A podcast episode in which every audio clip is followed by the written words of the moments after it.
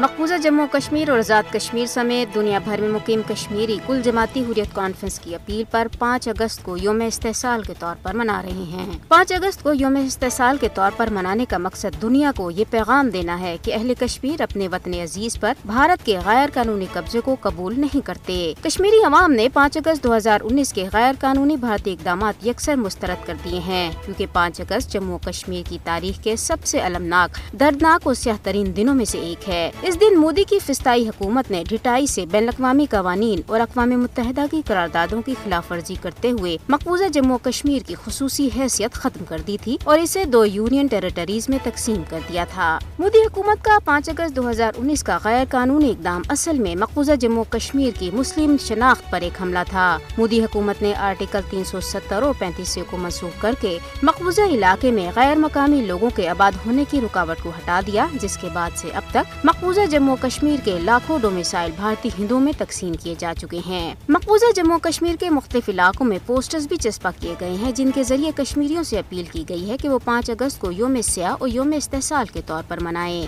مودی حکومت نے بھارتی پارلیمنٹ کے ایوان والا راجیہ سبھا میں تصدیق کی ہے کہ دفعہ تین سو ستر کی منسوخی کے بعد بڑے پیمانے پہ بھرتی مہم چلائی گئی اور مقبوضہ علاقے میں انتیس ہزار دو سو پچانوے اسامیاں پر کی گئی ہیں۔ یاد رہے کہ بھارتی حکومت کشمیروں کو معاشی طور پر اپاہج کر رہی ہے۔ اب تک بیسوں ملازمین نوکریوں سے فارغ کیے جا چکے ہیں اور ان کی جگہ غیر کشمیری ہندو ملازمین کو بھرتی کیا گیا ہے۔ کولگام میں ڈاکٹر سبیل نامی ایک پی ایچ ڈی اسکالر جبکہ اسلام آباد کے علاقے وپزن سے لیاقت احمد نامی نوجوان کو من گھڑت اور جھوٹے الزامات میں گرفتار کیا گیا۔ مودی حکومت نے مقبوضہ جموں کشمیر کی نام نہاد اسمبلی میں مزید تین ہندو اراکین کی نشستیں مختص کرنے کا بل پارلیمنٹ کے ایوان زیری لوک سبھا میں پیش کر دیا ہے۔ پاکستان نے بھارتی وزیر دفاع راج ناتھ سنگھ کے اشتعال انگیز بیان کو مسترد کرتے ہوئے اس کی شدید الفاظ میں مذمت کی ہے۔ ترجمان دفتر خواجہ ممتاز زہرا بلوچ نے رد عمل میں کہا ہے کہ ہم بھارت کو مشورہ دیتے ہیں کہ وہ انتہائی احتیاط برتے کیونکہ اس کی متعصبانہ بیان بازی خطے کے لیے خطرہ ہے۔